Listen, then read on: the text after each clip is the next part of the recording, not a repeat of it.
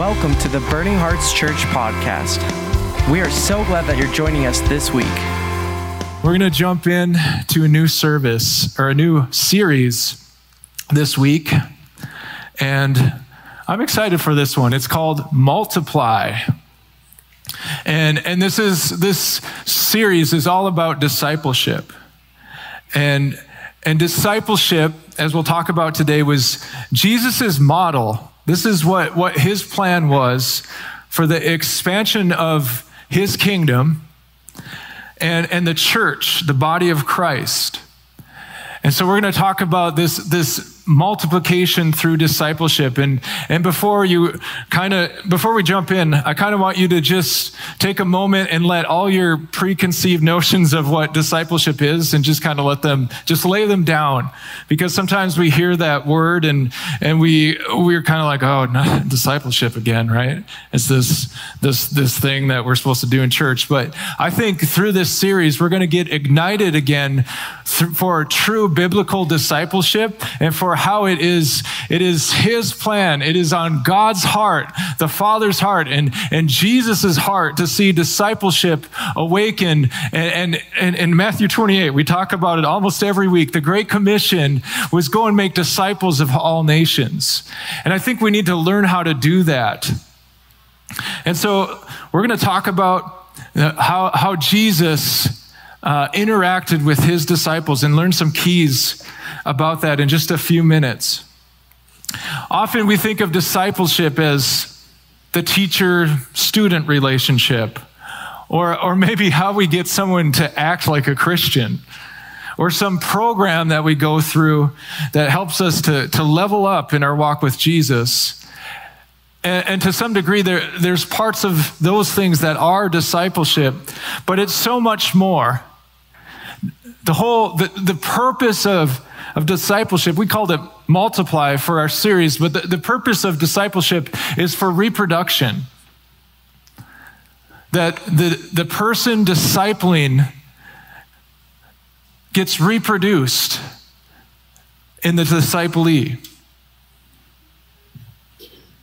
You look at how Jesus interacted with the disciples, what he was doing, his character, his nature, his power all of those things he was trying to instill in his disciples so that they could represent him to the earth. And sometimes we've reduced discipleship to, to teaching and information transfer or behavior modification. But, but the point is that, that we are to reproduce ourselves in another person. Paul put it this way in his, his first letter to the Corinthians. This is starting in verse 15, and I think we'll have it on the screen. If you had 10,000 guardians in Christ, you do not have many fathers, for in Christ Jesus, I became your father through the gospel. Therefore, I urge you to imitate me. For this reason, I have sent you Tim- Timothy, my son, whom I love, who is faithful in the Lord. He will remind you of my way of life in Christ Jesus, which agrees with what I teach everywhere in every church. So, Paul, he, he was telling the Corinthians, imitate me. And he was send, sending Timothy, one of his disciples, one of the, the men who had traveled with him, who, who knew how he lived his life and what he taught, to help them to, to imitate him as he imitated Christ. And, and, and, an interesting thing about this, Paul equated this instruction, this, this teaching, this discipleship with, with this idea of family to fatherhood. He, he, he called himself a father to them. Discipleship and, and family are closely related. Pastor Jana mentioned this at the, the end of her message last week.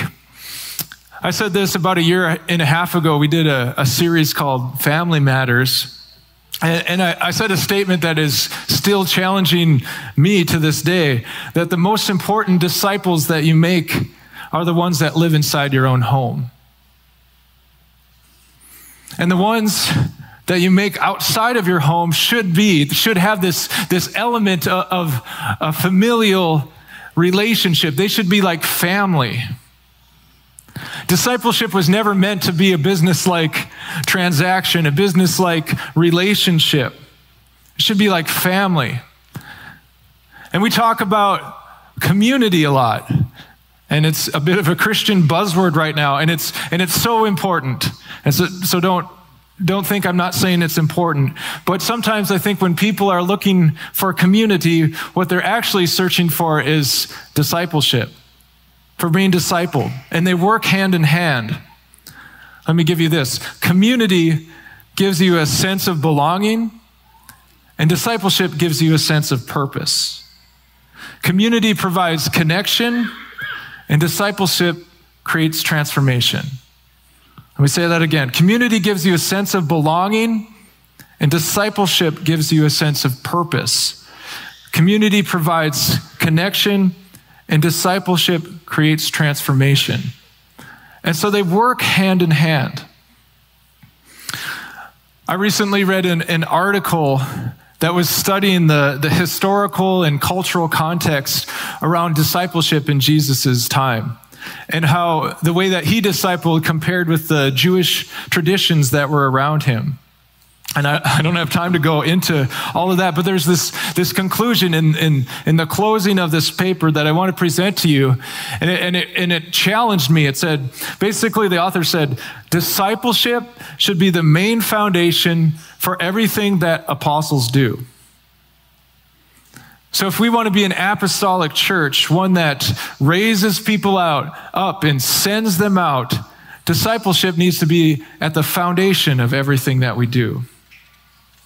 And so today, like I mentioned, I want to take a look at a few different passages of Scripture and how Jesus interacted with his disciples and, and, and kind of just draw some foundational ideas and some keys about discipleship Later on in this series, we'll go through more like practical aspects of dis- discipleship and things like this. But here, I just want to I just want to draw some some keys out of Jesus's life and and how he he interacted with with his disciples. So let's go to Matthew chapter four, starting in verse eighteen. And many of you are familiar with this. This is when when Jesus called uh, a handful of the disciples, the, the fishermen. As Jesus was walking beside the Sea of Galilee, he saw two brothers, Simon called Peter and his brother Andrew. They were casting a net into the lake, for they were fishermen. Come follow me, Jesus said, and I will send you out to fish for people. At once they left their nets and followed him. Going on from there, he saw two other brothers, James, son of Zebedee, and his brother John. They were in a boat with their father Zebedee, preparing their nets. Jesus called them, and immediately they left the boat and their father and followed him. It's a pretty interesting passage. And, and it brings us to the way that Jesus approached these disciples that he was calling. And, and one of the keys that I want to talk about right now is that, that discipleship requires intentionality. It doesn't happen by accident. You know, in John, Jesus said that he only did what he saw the Father doing.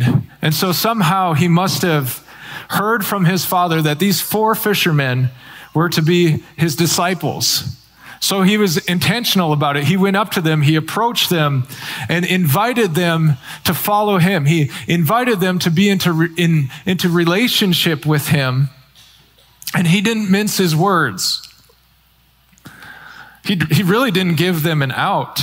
He didn't say, Well, if you, if you want to, you can come follow me. No, he said, Follow me and I'll make you fishers of men. And it's interesting, I was thinking about this from the, the disciples' perspective. There, there must have been something they already heard about Jesus. You know, we have a little bit of context in Matthew chapter 4 that tells us that Jesus was in the area of uh, the Sea of Galilee and Capernaum, and he was, he was preaching the word of God, right? And so maybe they, maybe they had heard something about him. Maybe they had even seen him. But when Jesus showed up and approached them, there must have been something on his life that said, I want to say yes to this man. And we, as people who are to disciple others, we need to carry the likeness, the character, of Jesus. We need to let the, you know, maybe it was the, the actual glory of God that, that was presented to them that was resting on Jesus that said something that said, I want to drop everything that I have and follow this man. And we, as representatives of Christ, as ones who are called a disciple, He's got to be so alive in us. He's got to be so alive in us that people want to follow Him. That people want to follow Him. I've been reading a book lately. It's called Discipleship Begins with Beholding.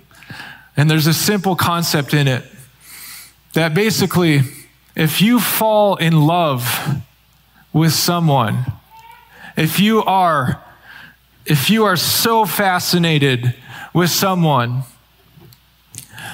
that you're committed, right? They give the example of a young man who, who finds a woman that, that captures his attention, that, that her beauty captures him. And what does he do? He changes his whole life. Often you see, uh, it happened to me, like some of the things that I like to do did not matter anymore when I, when I um, found my wife Leah and decided that I wanted to pursue her. And it's the same with us. If we can, as people discipling others, if we can introduce them to Christ and, and, give them a chance to behold His beauty, His holiness, His power, His wonder, and they become fascinated with Him, you've made a disciple. You've made a disciple, and you've made a disciple for life. And part of that is us representing Christ to them. We need to be representatives of Him. Going back to the story. So, so the disciples immediately responded to Jesus and, and dropped everything they had. They left their business, they left their family, and they were intentional with their response. This passage and and what we learn about all of Jesus' interactions with the disciples also teach us another key, and that key is that discipleship is a sacrifice. The disciples gave up their life as they knew it to follow Jesus. And th- in thinking about it, Jesus probably had to, to give up things in his life, these, these moments, you know, us looking at his life and like, oh, Jesus, you could have done so much more ministry to the, to the crowds and the public.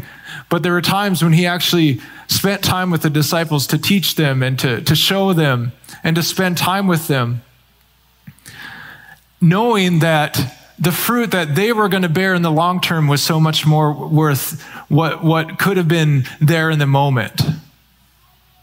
Discipleship will cost you some time. It might cost you some money. It will definitely cost you emotional and spiritual effort, and it will cost you vulnerability. All of those things will have to be paid whether you're discipling or you're being discipled, but it's worth it. This sacrifice is worth it. Let's look at another passage from, from Luke starting in Luke chapter 9, starting in verse 1, and we'll do 1 through 6 and then 10 through 17. When Jesus had called the 12 together, his disciples, he gave them power and authority to drive out all demons and to cure diseases. And he sent them out to proclaim the kingdom of God and to heal the sick. He told them, Take nothing for the journey no staff, no bag, no bread no money, no extra shirt.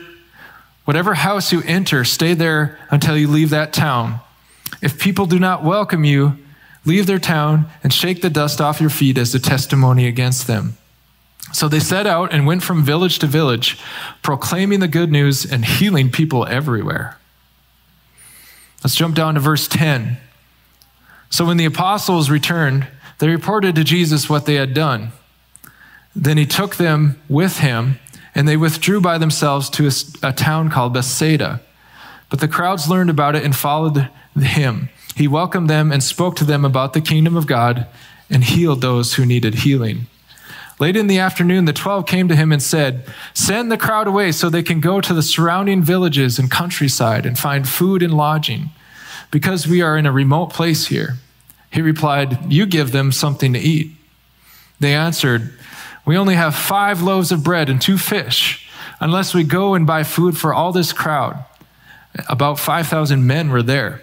He said to his disciples, Have them sit down in groups of about 50 each. The disciples did so, and everyone sat down. Taking the five loaves and the two fish and looking up to heaven, he gave thanks and broke them. Then he gave them to the disciples to distribute to the people. They all ate and were satisfied. And the disciples picked up 12 basketfuls of broken pieces that were left over. This is a, an interesting passage, and we see how, how Jesus interacted with his disciples in a unique way. We don't have real great context of the timing here, but at, at, at this point where we started reading in verse 1, Jesus talks to the disciples, gives them his authority, and sends them out to, to all these places to, to preach the gospel, to heal the sick. And we get a little bit of a report saying, like, oh man, they did this stuff, so to speak, right? And, and so they, they came back and they reported to Jesus what had happened. And then sometime later, we have this, this interesting thing that Jesus does. He's, he's preaching to this large group of people. They're too far away uh, for everybody to get food. And so, uh, what, what I'm seeing that Jesus did in this passage is after this, this time of great victory that the disciples had, of, of stepping out, of doing the stuff, he, he actually presented them with a challenge. And he says, okay, here's another opportunity to upgrade in your faith. You just saw all these healings. You just preached the gospel. You saw, you, you did what I do. Now I'm going to give you an opportunity to, to, to do what I do in a greater level. I'm going to upgrade your faith. And the point of that, you know, the, the disciples, I was thinking about this. They could have seen this moment and they said, Well, we know the word. And before, you know, you, you could have just had manna show up, quail could have fallen down and flood the whole place, and people could have had everything to eat. But what, what Jesus wanted to do, to do was actually co labor with his disciples, right? He said, You give them something to eat. And he gave the, he blessed the food and gave it to them to distribute to all the people. And it was a, this important lesson uh, for the disciples in like, oh, there's more to this, right? I, I, the, the Jesus that we serve can work miracles in, in all areas. And so, what was Jesus doing there?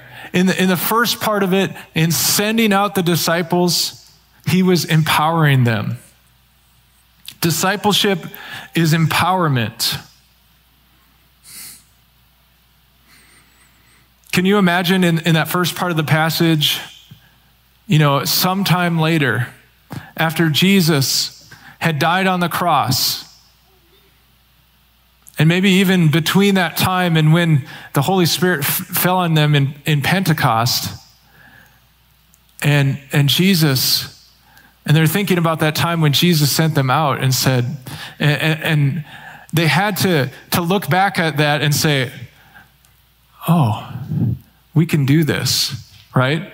Like, like Jesus sending out the disciples to, to preach the gospel, to heal the sick, was not only for him to see in them what he, what he um, gave to them, what he reproduced in them, but also for them to see in themselves what they were capable of.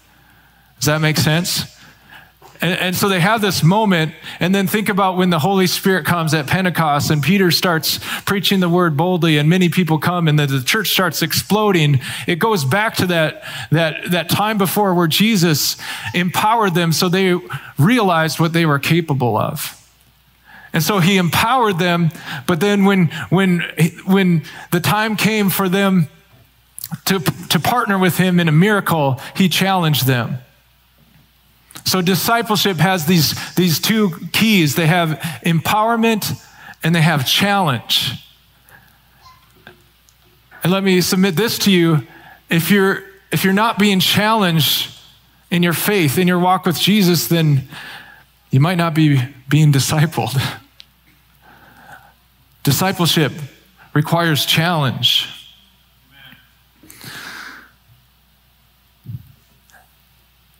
Discipleship with challenge and, and with empowerment, sometimes it can go in the opposite spirit. And I just want to address that for a moment. Discipleship is not control. And we've had movements in, in church history that have had fringe elements that used discipleship to control others and to set up rigid structures and formulas. But that's not what discipleship is about. Discipleship, just like parenting again, is about guiding and it's about empowering, it's about challenging. Amen? All right, let's look at our last passage Luke chapter 10. I think we'll have it up on the screen here. Starting in verse 17. So, this is when, when Jesus sent out a, a wider circle of disciples. Uh, it's the 72. Go back to, there you go. The 72 returned with joy and said, Lord, even the demons submit to us in your name. He replied, I saw Satan fall like lightning from heaven. I have given you authority to trample on snakes and scorpions and to overcome all the power of the enemy. Nothing will harm you.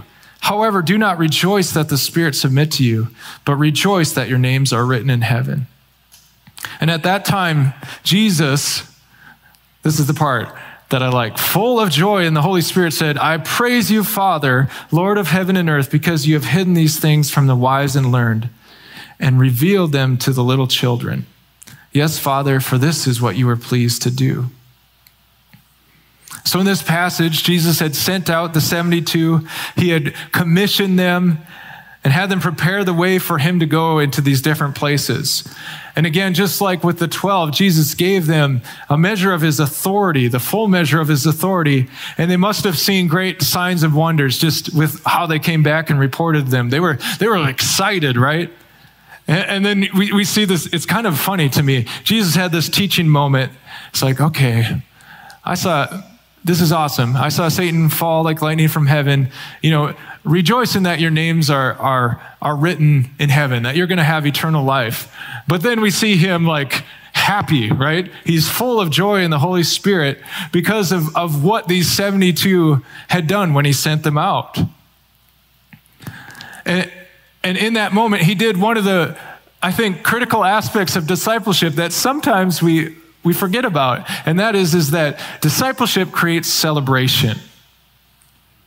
Discipleship creates celebration. It, it's, it's a joyful thing to see, you know, someone that you've poured your life into step out and, and and do the things that we read about in the Word of God and to, to come alive in Christ and, and to step out in their callings and giftings, like it's, it's a joy and it, it's something that's worth celebrating. And I think that's something that, that we've missed along the way is that, that discipleship is celebration.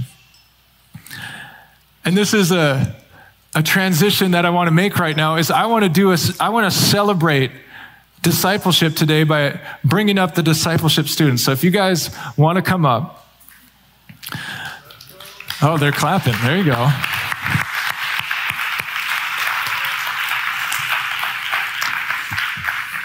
So these are the discipleship school students. We've got most of them here. We have 12 total. Why don't you come up and just line up behind me here? So we're gonna we're gonna talk about uh, our mission trip uh, which we, yeah, thank you, scoot down. We're going to talk about our mission trip. So during uh, Holy Week, from the 10th of April to the 15th, we came back on Good Friday. We did a mission trip, and we all went to um, South Bay area, which is South San Diego, and there we partnered with a, a church called All People's uh, Church San, uh, South Bay, uh, with a pastor Jonathan Lair. And our whole purpose there was basically just to go into the city to um, share the good news of Jesus, to, to pray for people, to invite them to connect with the church, to, to love on people, and, and to, to do it together. And we got to do it together. And it was exciting. And so uh, we, we got in after a, a, a, some issues with flights. We got there on, on Sunday evening, most of us. And, and Monday, Tuesday, Wednesday, we spent the, the majority of the day just out in different area, areas in the, in the city um, ministering to people, and it was amazing. And so what I want to do is, is celebrate by having these guys share a few testimonies. And so you guys can hear them too. So I think we're going to start with you, Rory. Are you good? Let's do it. Okay. if you know Rory, he's a he's an encourager and he's a fun guy. Yes, I am an encourager. So, well, we went to uh we were I was with Dirk and Cynthia and Josiah. I don't know where Josiah is, but we uh we went to um this mall. We were walking around and we saw an Easter bunny, a guy dressed up as an Easter bunny. And we're like, oh, let's go over there. So we went over there. There was a woman, two women, and a guy. And there was a photo shoot to be with the Easter Bunny. And I thought, hey, it'd be cool to get a shot with the Easter Bunny. So I gave him a card to go to Let's Taco about Easter, which we were handing out cards to. And we prayed for one lady, and her back got completely healed. That was awesome. And yep, and another woman, we prayed for her eyes. I forget her, what was her name? I, I but yeah, she her bat or her eyes didn't get healed right away, but I do believe she got her eyes healed too. I, I have faith in that. So that was cool. And yeah, we were walking around the mall and I got to pray for some people. It was good. Kevin's Jewelers we went to, and um, I my brain is okay. We went to Kevin's Jewelers, and there was a guy named Abraham there, and Dirk and I, and we all prayed for him, and he got saved right then and there. And then a few minutes later, his uh, we're convinced that it's his mom, but he he had a praying mom that's been praying him for months to be saved and all that. And then like a few sec- a few seconds later, the phone rings. He goes over and he picks up. His eyes get all big. And he looks at Dirk and he's like, because we, we're convinced it was his mom. I mean, we told him to tell his mom he got saved. So we did that.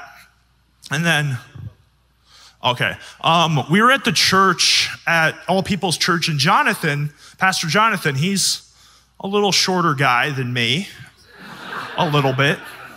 He's he's yeah, he's about I don't know how tall he is, but I'm I'm a he's about right here.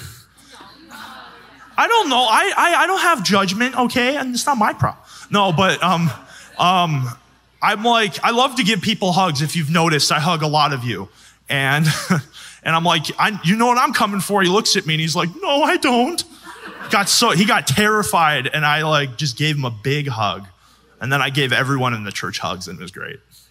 So that was, that was what we got to do.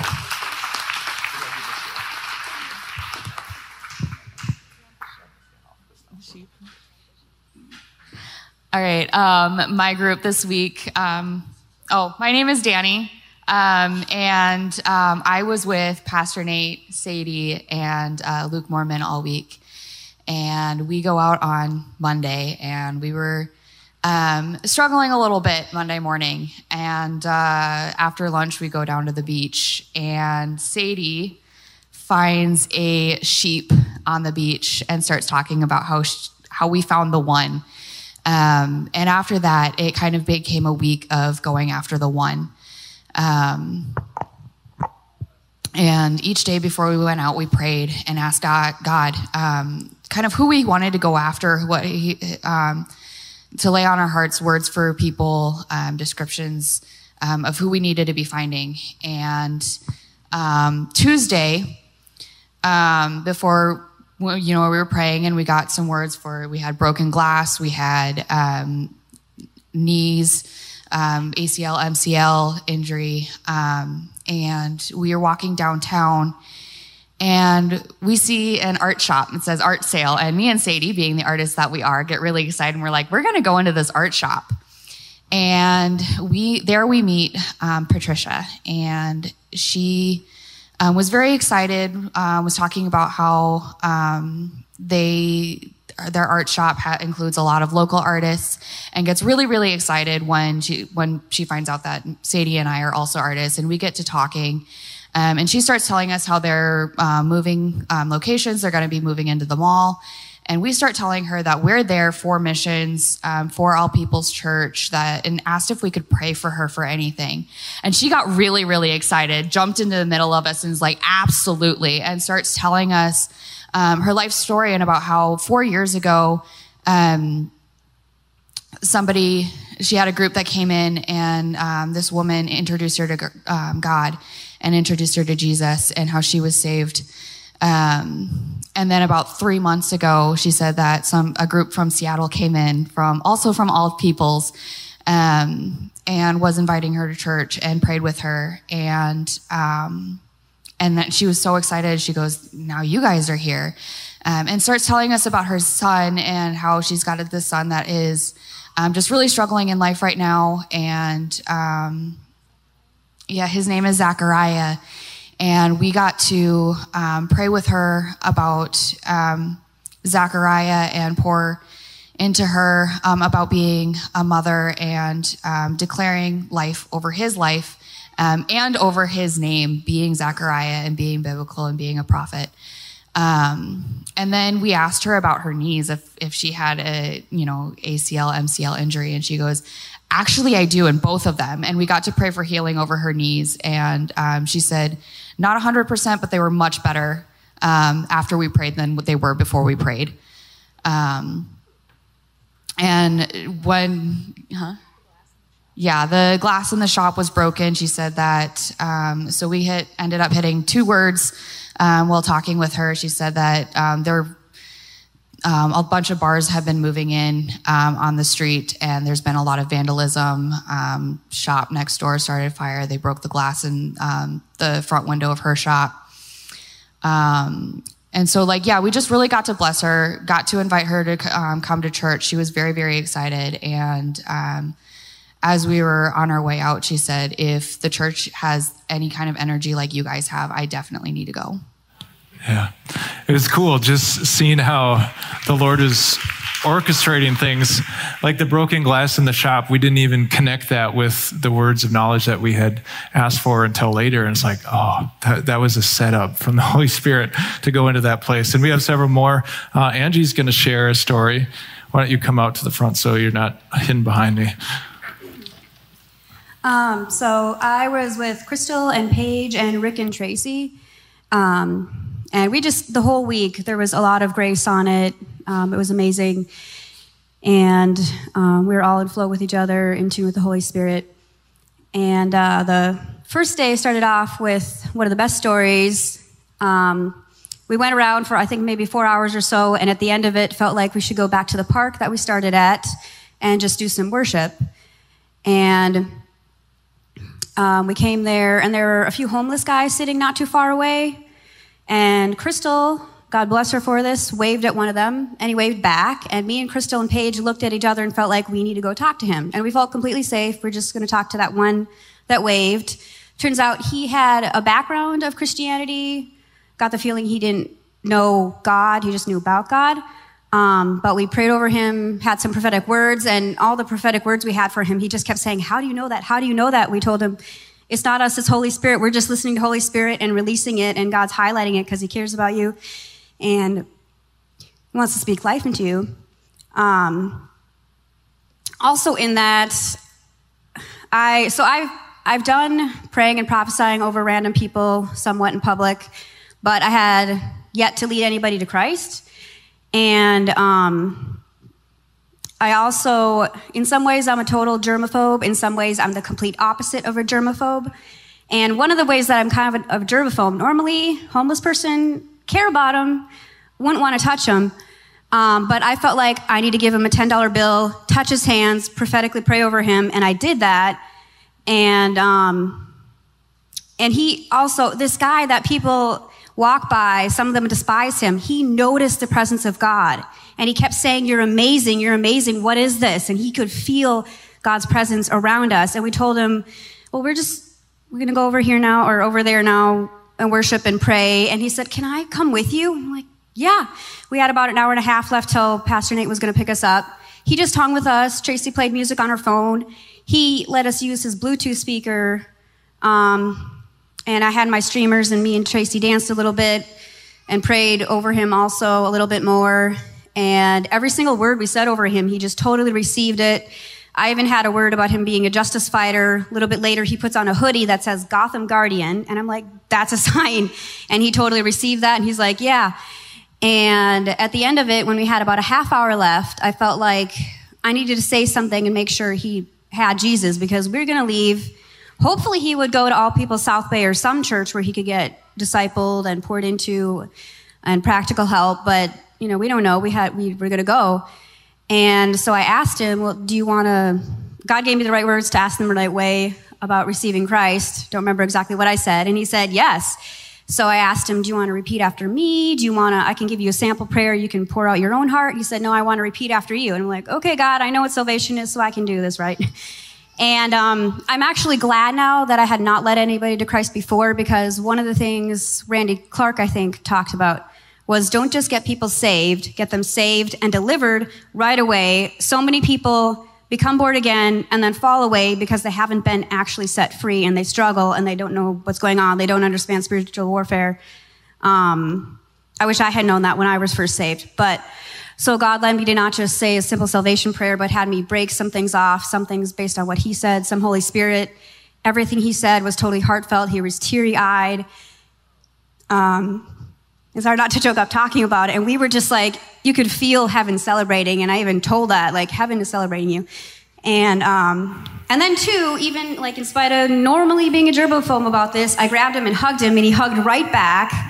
And also normally I might step out and do something out of compassion and later feel disgusting. I still didn't feel disgusting, still didn't feel like I had to sanitize myself. That's awesome. So perfect love does drive out fear and Amen. you can be bold just Amen. like us. Let's do one, maybe two more.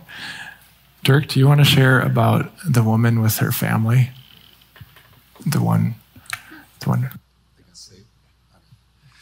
Hi, I'm Dirk Bixel, and this is my awesome wife, Cynthia. um, in San Diego is a very large um, Latin community, and we I felt very welcomed by the vast majority of them, and it was a wonderful experience. Um, you know, we had our little card. So Pastor Jonathan from the All People's Church, which is not affiliated at all, he just we're working for God's kingdom, which I really enjoyed. Um, so we pass out these little cards and invite them to the church for taco night, and which was let's taco about Easter to clarify. Which really kind of was fun because everyone would laugh just like you guys and then kind of open up the door. Um, so we're walking along and you know we're all trying to be led by the Spirit, and um, I just feel really drawn to go left. I just felt the fire of the Lord like something's over there, and it was a woman's uh, clothing store.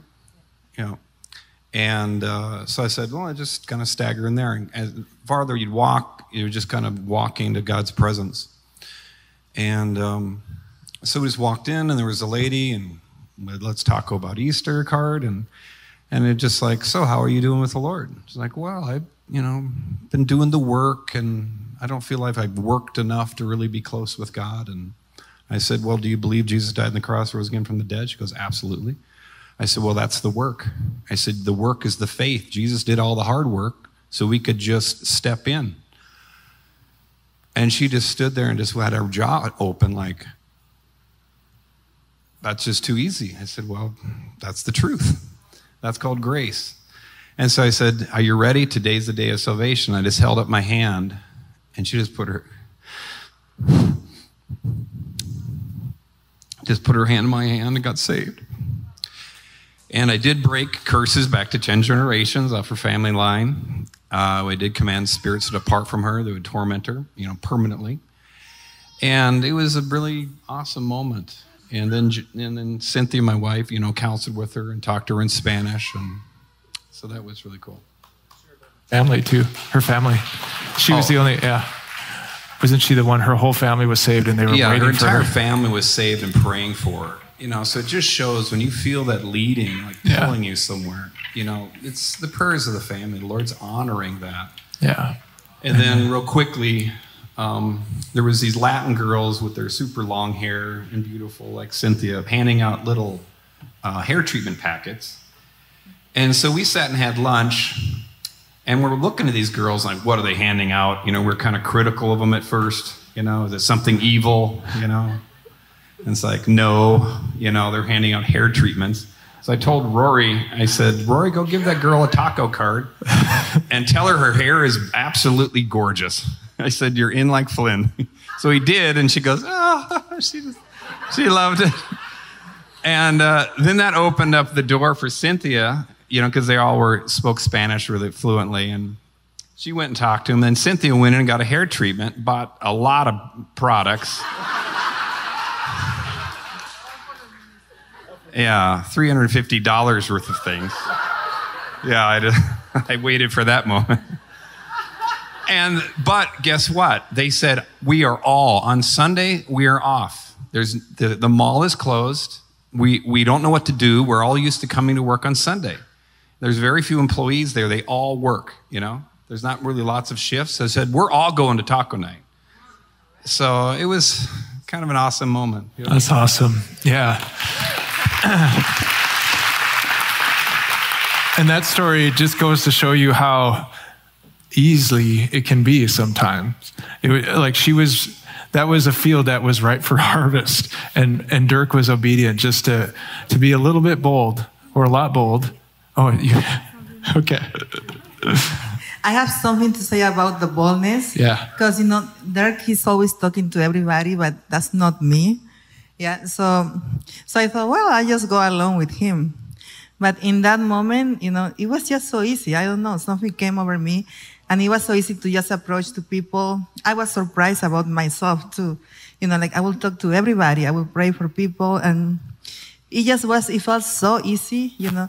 We were just having fun, you know, and yeah, you know, and that's something that it doesn't have to stop there, but it's something that you just can carry with you all the time, you know, just, just be friendly, just be yourself and, and yeah, that's all.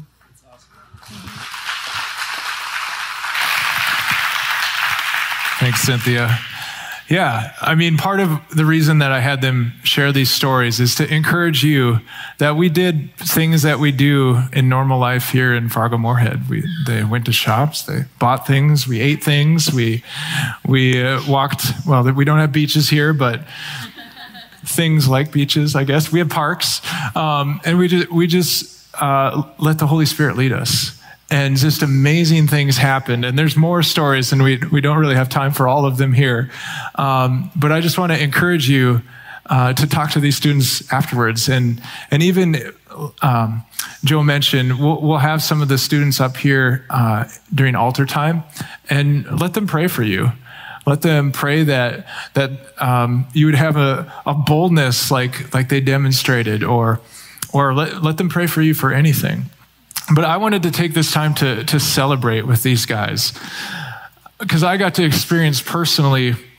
I feel I was reflecting on it, what, what Jesus got to experience with the disciples. And I'm not Jesus, but I've been placed in a leadership role over them. And actually, I feel like I learned as much from them as, as they learned from me through all of it. But I wanted to celebrate uh, these guys. I'm so proud of them. And I got to experience doing life with them, doing life as family.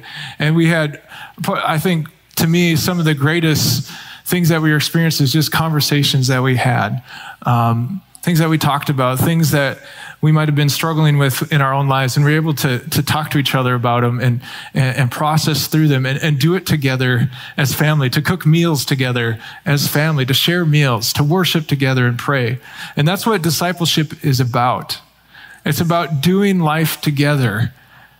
It's about loving one another so that we are equipped to love the world around us. And so I want to just close and, and, mention to you that, that discipleship is probably, you know, besides leading someone to Jesus, the most rewarding thing you can do as a Christian. It is so rewarding. It is so fun. And, and if you aren't in a relationship uh, of discipleship, whether discipling someone yourself or, or being discipled, I just want I just want you to go to the Lord with that and let Him work on your heart to give you opportunity. And we'll talk throughout these other weeks like, okay, how do you do this when life seems so busy and, and all these different things? Uh, but His heart is for you to be discipled and for you to disciple others. He wants you in family, in, in, in natural family and spiritual family. And discipleship is like family. So why don't you stand with me? We're going to pray. If you guys want to move down, those that, that feel led to help with prayer team, we're going to do that in a second. So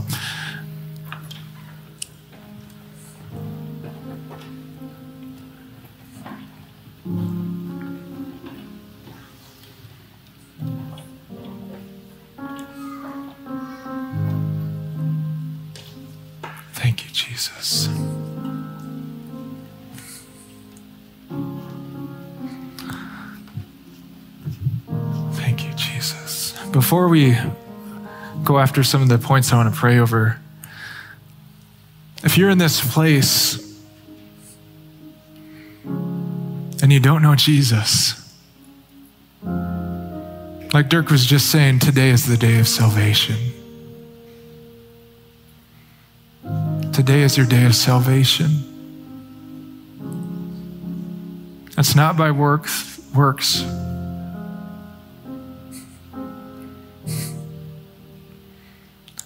By grace through faith, the very gift of God. The very gift of God. And so all you have to do is confess it with your mouth, believe in your heart that you are saved.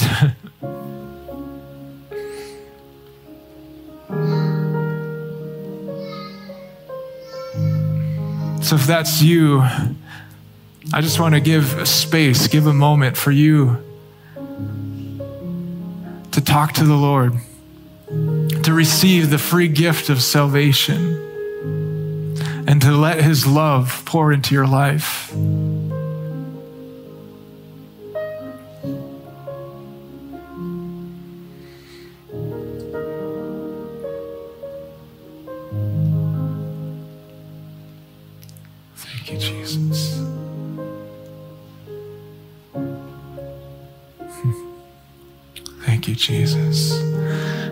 Lord.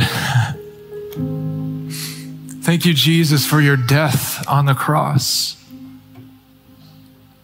The ultimate sacrifice for our lives. Thank you that you, you've saved us, that you've healed us, and that you've set us free. And that all the, the darkness, all the sin that, that entered the world and that has been in our life is now washed away, that it's as white as snow. That it's white as snow, that, that we have been, been called the righteousness of Christ, and that, and that the veil was torn, that our, the, the thing that blocked us from relationship with God, relationship with the Father, is now opened up so that we can boldly go before the throne, throne of grace. We thank you for that, Jesus. So I just want to encourage you if, if you were in that place and you if you opened your heart to Jesus today, uh, come talk to one of the the people doing prayer up here in just a moment. I want to pray right now. Um, Jesus, I just pray that that any anyone who has had an experience of discipleship where there was control, where there was uh, even teachings that were were off, where there, there might have been someone in, in, in a position of discipling that, that wasn't actually living a righteous life, walking as a Christian, and that caused hurt, that caused pain. Right now, in the name of Jesus, I pray that you come in this room and that you heal any of those experiences, God that you heal experiences of, of, discipleship that was not, not of you. I pray for healing over those things. And that hearts would be renewed and that would be open to entering into relationship and discipleship again.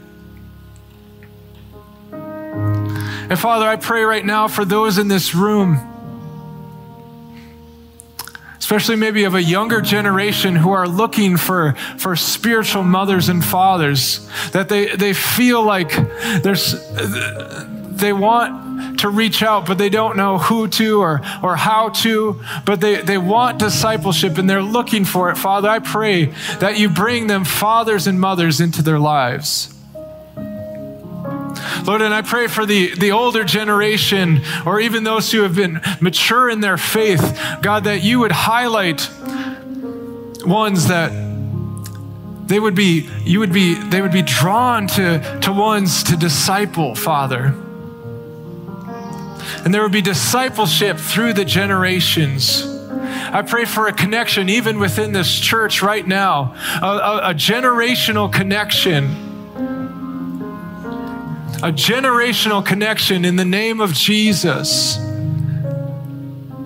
That we would be a, a model of discipleship as the body of Christ in this place. Thank you, Father.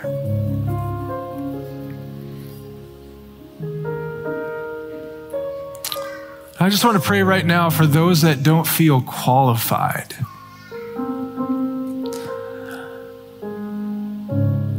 Whether it's to, to disciple someone else or just don't feel qualified in general.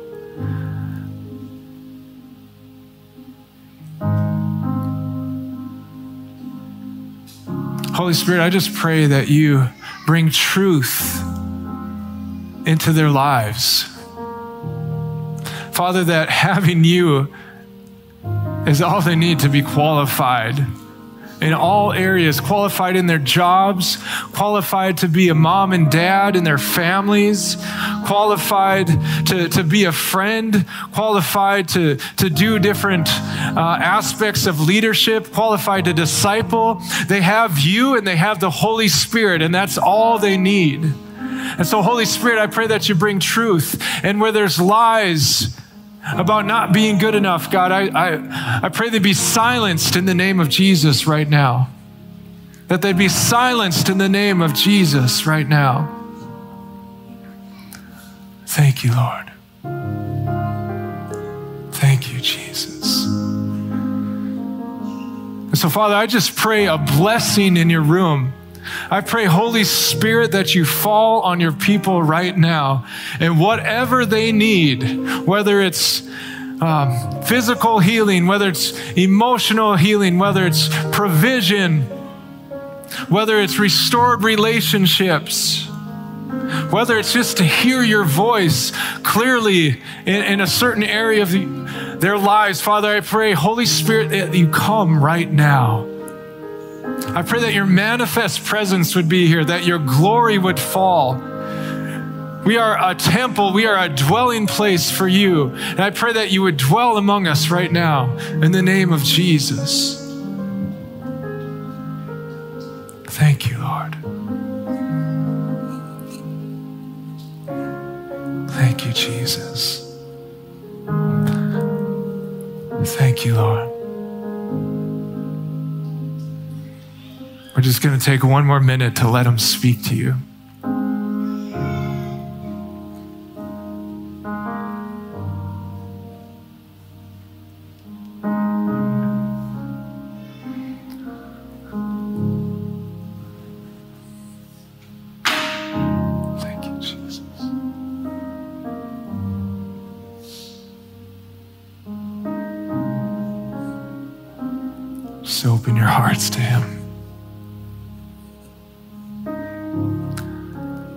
Love for you pour in.